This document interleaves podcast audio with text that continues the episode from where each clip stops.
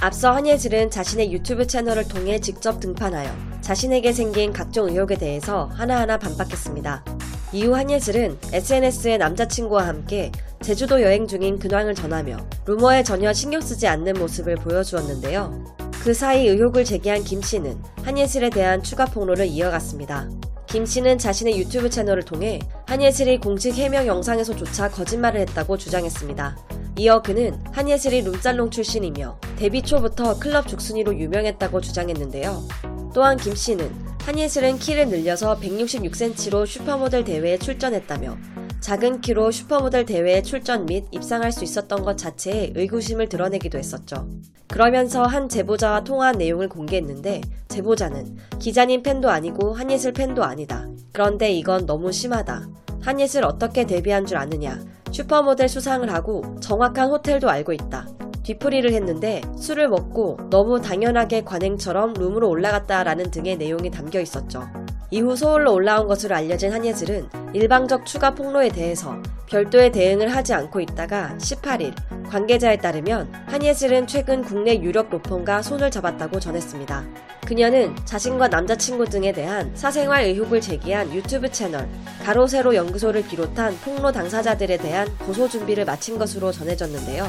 한예슬 소속사 역시 모든 허위사실 유포와 악성 댓글에 대한 강경 대응을 진행하고 있다라고 언급했습니다. 앞서 명예훼손 혐의 고소를 검토하다 소송 비용으로 쓰일 금액을 기부한 바 있던 한예슬은 당시 영상에서 이 같은 계획을 언급한 바 있습니다.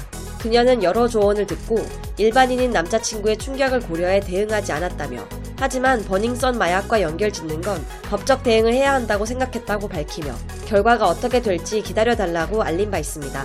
이로써 한예슬에 대해 연일 일방적이고 무차별적인 사생활 의혹을 제기해온 김씨와 가세현 진행자들이 법정에 설 수 있을지 관심이 모아지고 있습니다.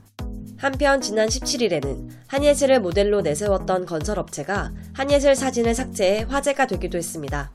대기업 H사가 시행을 맡고 있는 강남의 한 럭셔리 오피스텔 메인 홈페이지에 대표 모델 한예슬의 사진과 영상이 삭제된 것인데요. 한 매체는 이런 내용을 보도하며 한예슬은 해당 오피스텔의 메인 모델로 고급차에서 내려 피트니스를 즐기고 고층 창문에서 독서를 하는 등 호화 싱글 라이프를 보여주는 모습을 선보여왔다. 하지만 최근 남자친구 호스트 논란, 버닝썬 마약 여배우 논란, 룸살롱 출신 논란 등에 휩싸이며 현재 오피스텔 홈페이지에는 한예슬의 자취가 전무하다. 영상에서는 차에서 우아하게 내리는 한예슬의 얼굴도 보이지 않는 상태다라며 광고계에서 손절을 당한 것이 아니냐는 기사를 보도했었습니다. 이런 기사에 한예슬의 소속사는 즉시 광고계 손절 보도는 오보다라며 해당 기업이 한예슬의 광고를 내렸고 한예슬이 손절을 당했다는 추측은 사실이 아니다. 여전히 해당 업체의 모델로 활동 중이고 사진의 교체 시기가 돼 잠깐 사진이 내려간 것일 뿐이라고 말했습니다.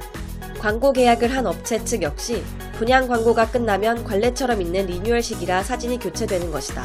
계약 기간도 아직 남았는데 이런 해프닝이 벌어져 당황스러울 뿐이라는 입장을 밝혔습니다.